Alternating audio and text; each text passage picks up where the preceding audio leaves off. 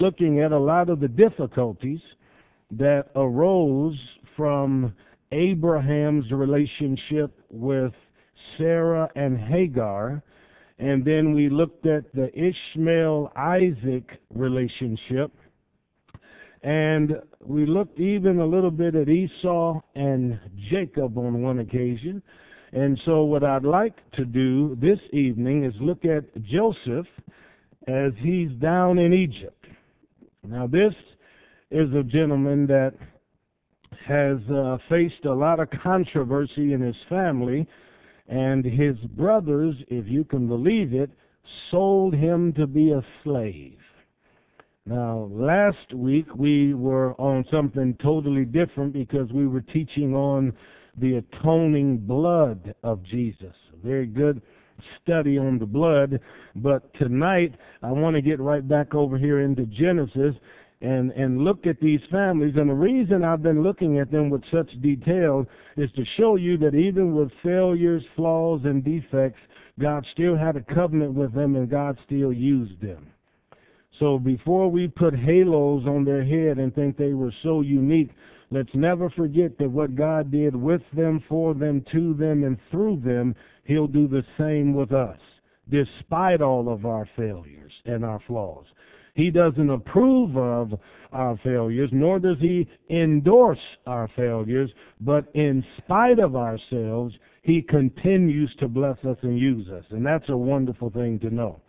So here in Genesis 39, I want to start with verse number 1, and we'll just slowly go through this. And Joseph was brought down to Egypt, and Potiphar, an officer of Pharaoh, captain of the guard, an Egyptian, bought him of the hands of the Ishmaelites. Those are his cousins, remember, of Ishmael, which had brought him down thither. And the Lord was with Joseph, and he was a prosperous man, and he was in the house of his master, the Egyptian. And his master saw that the Lord was with him, and that the Lord made all that he did to prosper in his hand. And Joseph found grace in his sight and served him. And he made him overseer over his house, and all that he had he put into his hand. Okay. Joseph was the beloved son of Jacob. Jacob's wife Rachel died while giving birth to Joseph's little brother Benjamin.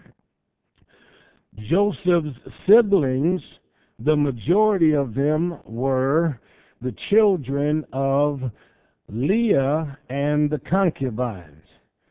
So Jacob's love and his affection was primarily transferred to Rachel, but yet he still didn't think it a problem to go in and spend a few evenings with these other ladies.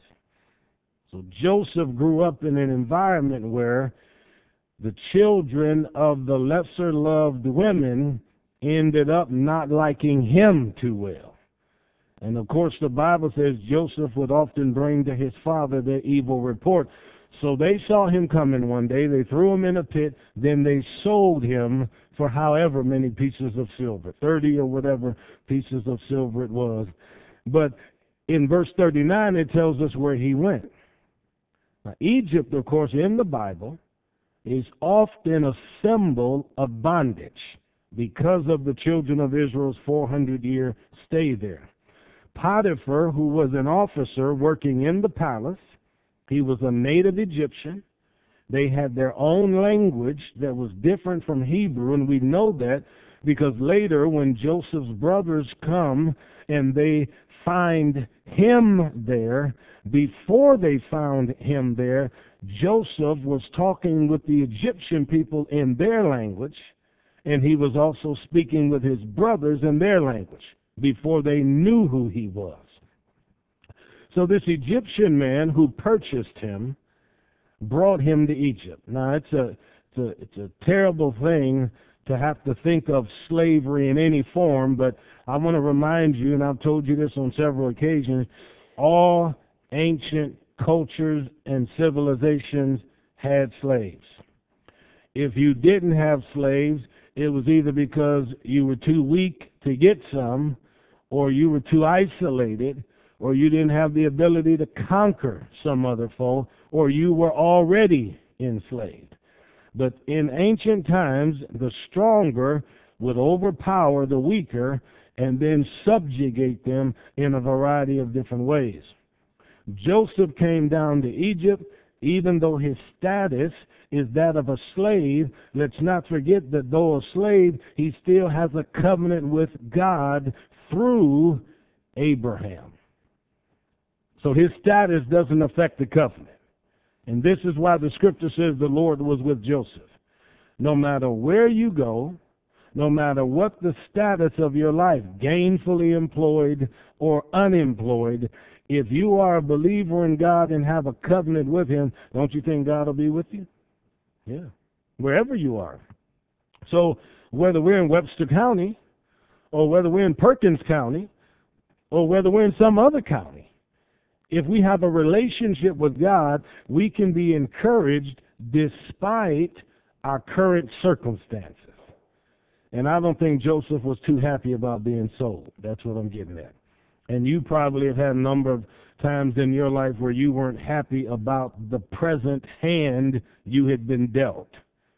And you probably wanted to ask God plenty of times, why did you permit me to have to pass through this? Now, he goes through two decades of this because he's 17 when he sold, 39 or so when everything finally comes together. But if you've ever had to battle anything for more than a minute and you didn't like it, then of course you realize you, you, you eventually you start saying, well, God, how long am I going to have to put up with this? How long am I going to have to deal with this? Especially if it's someone you don't like, if it's a job you don't like, if it's an environment you don't like. And this is Joseph. He's been taken away from his family. He's been taken away from his dad who loved him. He's been stripped of the one thing that proved his father's love for him, the coat that he had. His brothers took it. He don't know what they did with it. He has no idea what story they told. But what the scripture does tell us is that Joseph's brothers lied to their father and sat down every day with them for the next 20 years, leaving Jacob to believe his son had been killed by a wild animal. I mean, that, that's something. That, that's really something for sons to be able to sit there and have one meal after another with dad, with mom, and then know that they're not telling the truth. But verse 2 again God was with Joseph, and the Bible says he prospered. Now you would wonder how in the world could a person be a slave and prosper? It told you how he prospered. God gave him favor.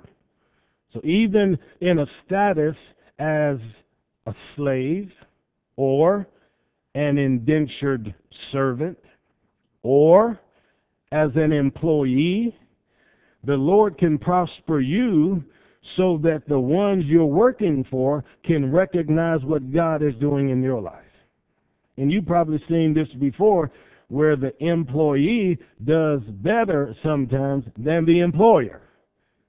Better decisions, and if they're faithful to God, the Lord will bless them. But in this case, Potiphar's, all of everything related to his vocation was blessed because of Joseph.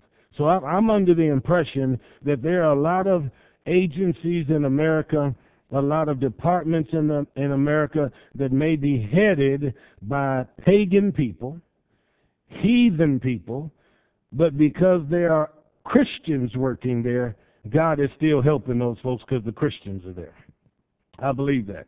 And whether it's an insurance agency, a bank, or anything else, I have no doubt that there have been plenty of businesses that have prospered because of the presence of a Christian. Yeah.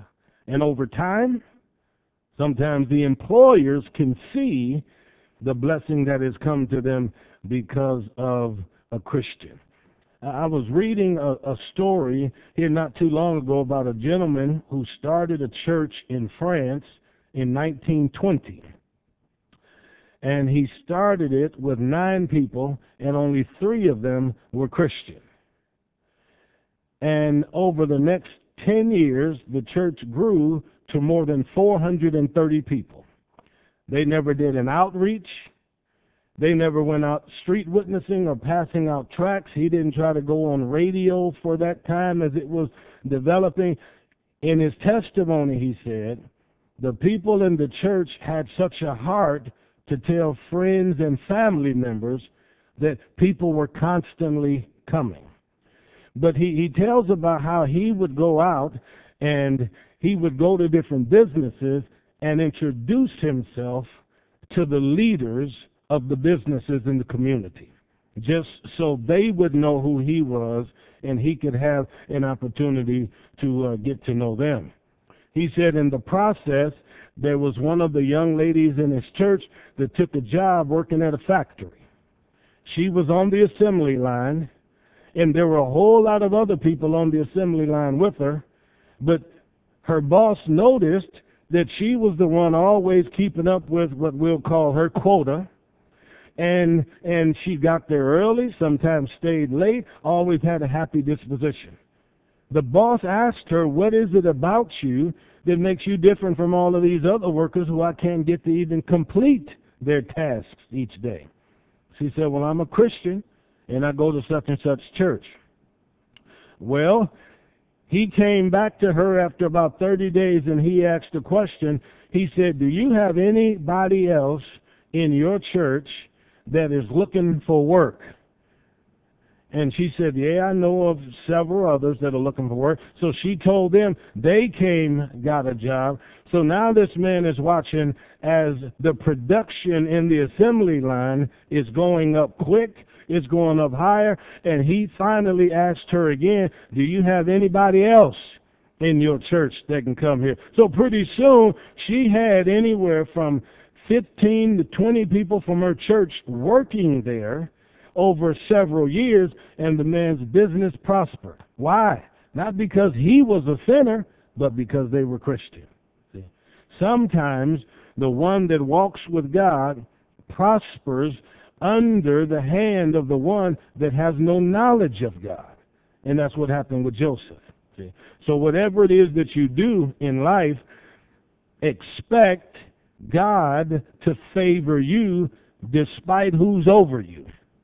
Now, if, if, if you were a government employee, whether it was for city, county, state, federal employee, you know as well as I do, there are plenty of people in positions that are ungodly. But here is what you've got to pray about.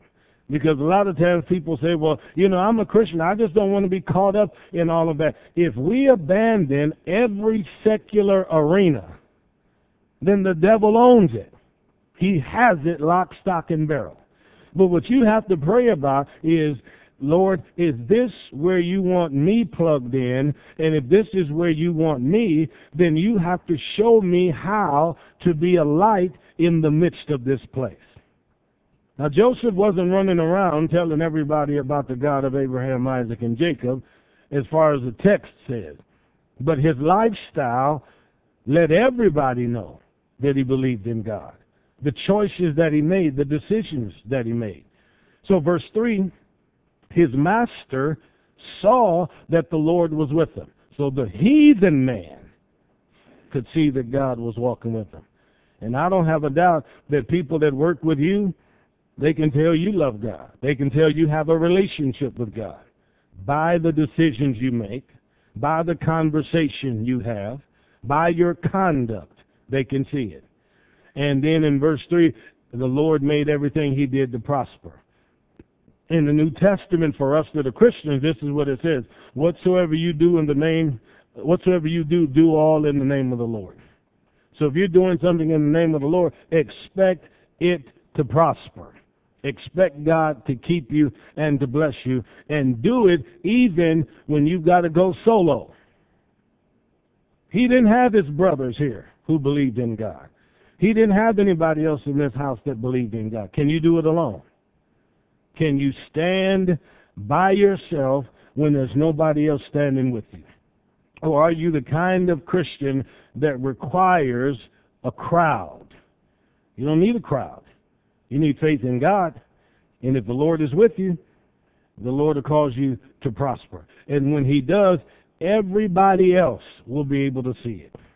Now, I wish uh, I, I had the boldness to do it, but I know I probably never won't. But all the years that I've been here, here in Hebron, it, it would be interesting to you if if I stood up one day and just told you about how I've seen families prosper in the twenty some odd years that we've been here, and how God has taken people from here to there just in their walk with God. And I've had a front row seat to a lot of it, just watching, you see. And through the scripture, we're able to see this with Joseph because the Bible tells us how God did it with Joseph. Now, for you that I haven't known since you were small, you can look at your own life and think about how God has blessed you from the time you were younger, your teenage years, your young adult years, until today. You couldn't have done that on your own, but you had a covenant. And that covenant worked regardless of what country you were in, what city you were in, and who you were working for. Yeah. So Potiphar wasn't the strongest leader. If you've ever worked for a weak leader, by weak I mean a person doesn't like confrontation. See? But yet God still is able to bless you and prosper you as he did Joseph. So verse 4, Joseph found grace in his sight. We find that same language with Noah. He found grace in the eyes of the Lord, and Joseph served him. Joseph did not get mad because he was working for this Egyptian man. And, we can learn a lesson here. I've seen many Christians quit a good job because they fall into this belief that God has called me to be the head and not the tail. And I ought to be my own entrepreneur. I ought to have my own business. And I ought to do that. Well, you ought to. I guess you could. But you've got to have the discipline. You've got to have the wisdom to do that. If you don't, then those things will fall apart. However, you can work under someone and still be the head because of how God prospers you. That's what we have here in this story. He served him, and he was promoted and made overseer. That means he had the oversight of everything in his house. Basically, Joseph became Potiphar's chief of staff. He handled everything the economy of the house, stewardship of the house. He handled staff relations. He probably was involved with hiring and letting people go. A Hebrew man working in Egypt. And he was a shepherd. And Egyptians thought, thought that shepherds were unclean. That's what the Bible says later when Jacob meets Pharaoh. But this man was promoted, and it shows you and teaches us clearly that God can bless you wherever you are. And even if other people want to see you pushed down and not succeed, like Joseph's brothers, if God has to remove you for a season to bring you over here to make you the head, and then restore you unto the ones who were opposed to you. You may not like the path, you may not like the adventure, but it'll come to pass. So Joseph had a dream, and his dream basically said, I'm going to be the head and you're not. His problem was he was telling everybody.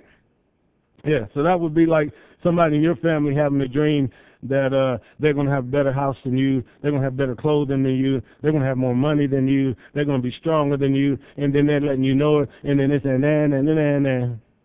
So get ready to serve. Okay, you you wouldn't be too happy about that at all. But if it's of God, then despite your recklessness and despite your character flaws, it's probably still going to come to pass unless you make some terribly bad decisions. So everything that was under the control of Potiphar, the last sentence of verse 4 says, he put into Joseph's hand. into Joseph's hand. So Joseph obviously was a quick study. Quick study.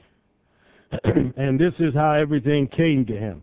If he didn't have the mind to do it, they would not have put him in a position of power. Now, some of you know that for at least, I'd say now, at least 23 years, I've been trying to get any farmer, some farmer, to hire me. And after 23 years of vain attempts, I still hadn't found anybody that'll be a taker on this volunteer labor that I'm trying to offer. Well, that's God's protection for me. Certainly God's protection for them. But but listen, if if I had the mind to do it, don't you know God would prosper me in that and they would be able to see that I had that ability? But obviously there are people who can see that ability is not there. See? Right. It, uh, absolutely. Imagine imagine me imagine me in a rodeo. Wouldn't be pretty at all. Eight seconds is all I would need to stay on that animal. I don't think I could even make it to eight seconds, though. I, I don't think I could. Look at verse 5. It came to pass from the time that he had made him overseer in the house and over all that he had, that the Lord blessed, blessed what? The Egyptian's house for Joseph's sake. So think about that. Think of the people that are blessed, have been blessed in your past because of you. Think about that. Consider the people that you've come in contact with through the years. They don't even understand that they're blessed because you were connected with them. That's how it was with Abraham and Lot. Both of them were rich with cattle and silver and gold. Lot's blessing was directly connected with Abraham. Because when he separated from Abraham, and pointed his tents toward Sodom and Gomorrah, the next time we read about him, he's sitting in the gate of Sodom and Gomorrah, and it doesn't say anything about him having cattle. And when he finally was delivered by the angel, and he's coming out running for his life with his wife, it doesn't say he was driving any cattle out of there. So sometimes our blessings are yoked to the people that truly have a covenant with God and have a relationship with God. And, and we see this in households many times. You'll have a, a spouse that truly loves God, but let something happen to that spouse and she passes or he passes. Then pretty soon the other one, now that they're separated from that, they're not even interested in God anymore or the church anymore. And generally, people don't know this until the separation comes. You, you take children, children, it can come up in the house of God and be strong and be faithful because they're connected to their parents. And, and generally have a joy of going to church and reading the Bible and have a relationship with God. But when they step out on their own, sometimes the temptations are so great that their decisions now lead them away from the things that formerly attracted them. So where they were prosperous over here, the decisions that they're making are taking all of those gains away from them. So this Egyptian's house was blessed because of Joseph. And of course, you know that Christ is our he- heavenly Joseph. So surely we all know that our homes are blessed because of him. This man, Joseph, was a descendant of Abram. We too are descendants of Abram by faith. We're not naturally Jewish, which means that just like this Egyptian, we're Gentiles. But we invited a Jewish man into our life. His name was Jesus. And when that Joseph came into our life and we committed everything that we own to his hands, Look at how we've been blessed because of it. Yeah. Think about that. Look at how blessed we are because of it.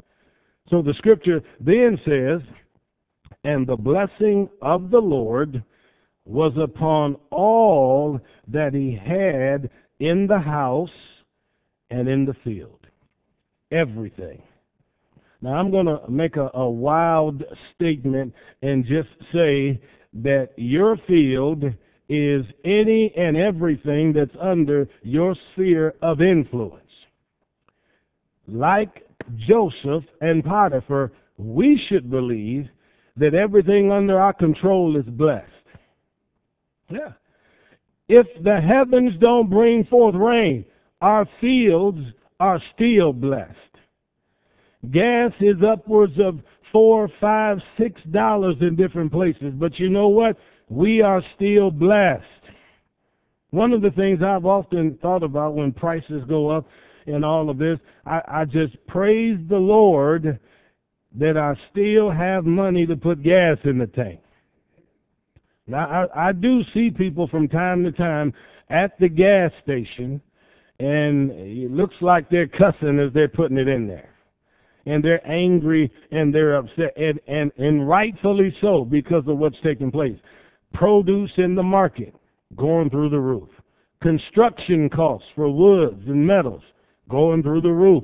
But yet interest rates on savings accounts and CDs pretty much at a standstill. But our fields are blessed because we have a covenant with God. And if God has to bring in ravens to bring us meat, He's going to take care of us.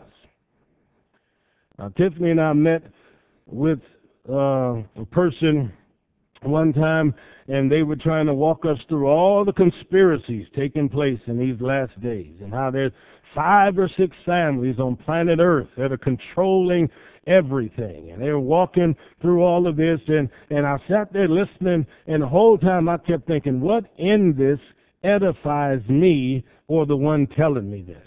And they're talking about the vaccines and how they'll kill you and how the people are going out of their way to, to create these vaccines that'll control you and mess up your DNA. And I'm listening to that and I'm thinking to myself, all of this inspires fear. It doesn't inspire confidence in God.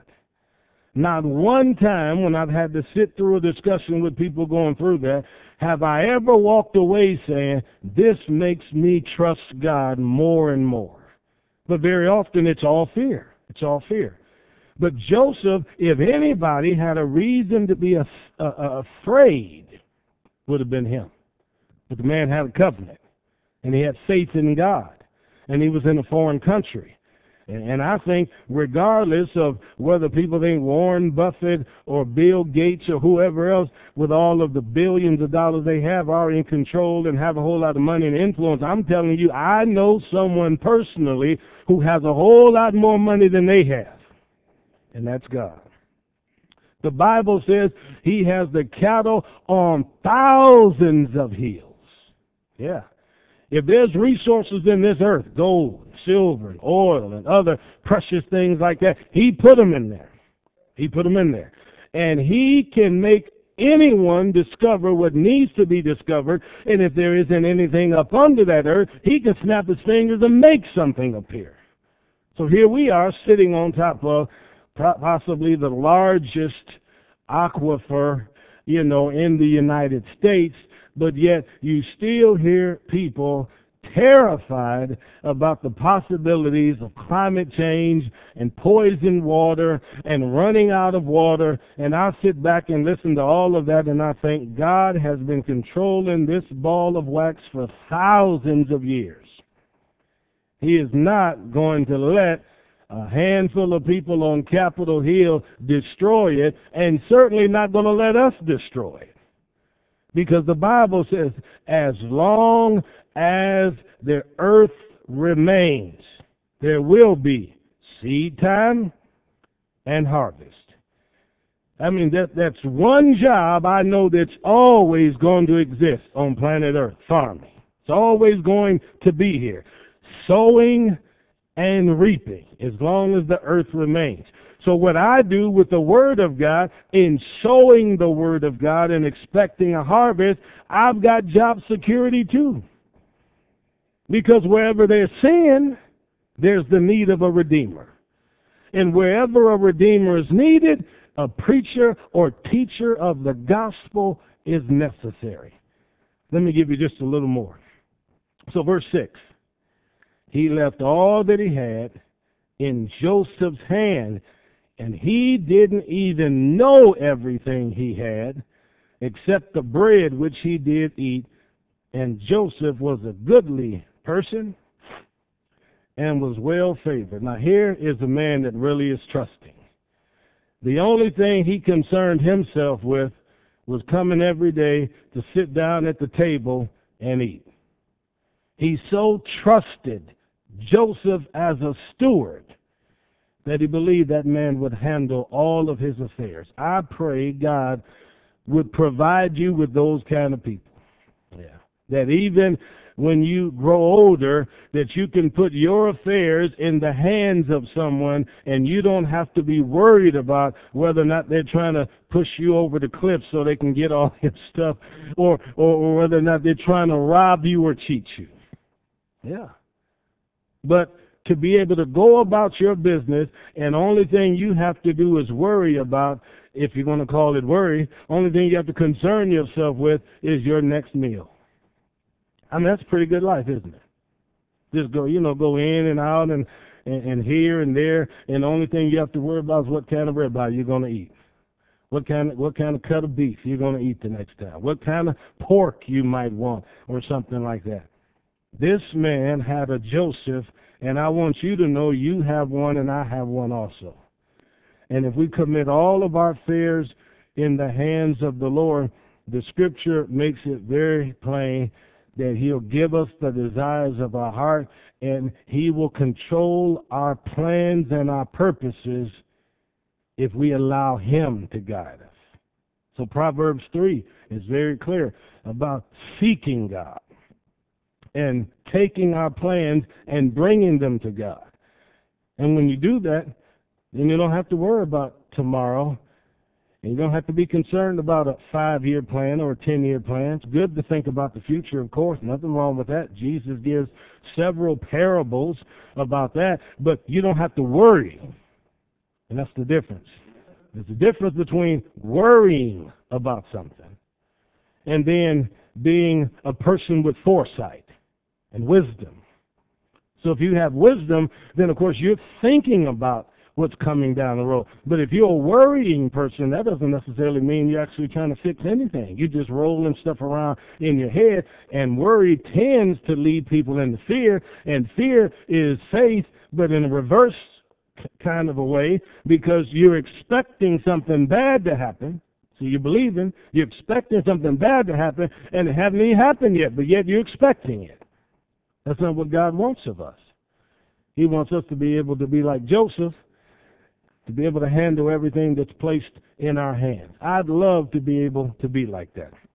It would be nice to be multi-talented like that. Joseph was raised as a shepherd. I don't even know if he knew he would be able to handle these kinds of affairs. So sometimes you won't know what gifts and talents you have until the person who has purchased you puts you in a position where you now have to do it. So the scripture says we are debtors to the Lord Jesus Christ. So I'm teaching and preaching today, but what are you going to do if 10 years from now I am farming? See? That'd be different. I'm not, exp- excuse me? He'd work. I'm not expecting any change of occupation. I'm telling you that. But, but here's the thing. We don't always know what gifts and skills we have until we're presented with something new. And some people don't like newness. They don't like change. They like things comfortable.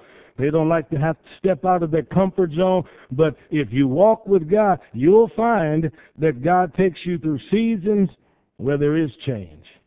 And you've got to be ready and maintain that covenant with God and trust that He'll be with you. Amen? No doubt about it, folks. So it's a It's a great day to be alive if you're alive, and I'm so happy we serve a God who's powerful and mighty like this. Blessed be the name of the Lord. All right, and talking about Joseph tonight, anybody got any questions or comments they want to add? This lovely, lovely story. Man trusting God.